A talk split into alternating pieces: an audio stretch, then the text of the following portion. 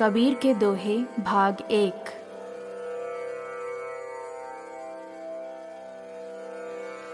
गुरु गोविंद दोऊ खड़े, काके लागू पाए।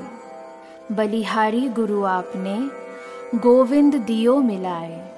अर्थात, कबीर दास जी इस दोहे में कहते हैं कि अगर हमारे सामने गुरु और भगवान दोनों एक साथ खड़े हों तो आप किसके चरण स्पर्श करेंगे? गुरु ने अपने ज्ञान से ही हमें भगवान से मिलने का रास्ता बताया है। इसलिए गुरु की महिमा भगवान से भी ऊपर है और हमें गुरु के चरण स्पर्श करने चाहिए। यह तन विष की बेलरी गुरु अमृत की खान। शीश दियो जो गुरु मिले तो भी सस्ता जान। अर्थात कबीर दास जी कहते हैं कि यह जो शरीर है, वो विष से भरा हुआ है और गुरु, अमृत की खान है।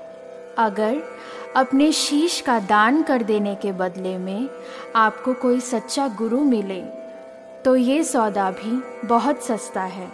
अर्थात, यदि गुरु चरणों में शीश झुकाने से बुराइयों से छुटकारा पाया जा सकता है तो ये बहुत ही सस्ता और सरल मार्ग है।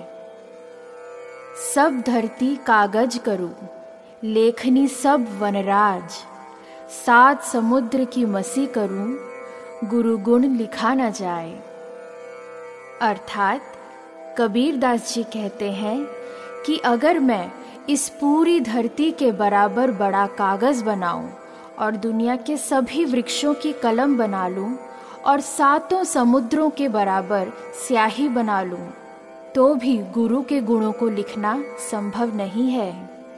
ऐसी वाणी बोलिए, मन का आपा खोए, औरन को शीतल करे, आप हूँ शीतल होए।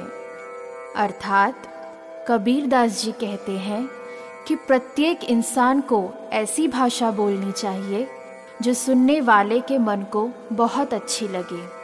ऐसी भाषा दूसरे लोगों को तो सुख पहुंचाती ही है। इसके साथ खुद को भी बड़े आनंद का अनुभव होता है। बड़ा भया तो क्या भया, जैसे पेड़ खजूर। पंथी को छाया नहीं, फल लागे अति दूर। अर्थात कबीर दास जी कहते हैं कि खजूर का पेड़ बेशक बहुत बड़ा होता है। लेकिन ना तो वो किसी को छाया देता है और फल भी बहुत दूर ऊंचाई पर लगे होते हैं। इसी तरह, अगर आप किसी का भला नहीं कर पा रहे हो तो ऐसे बड़े होने से भी कोई फ़ायदा नहीं है।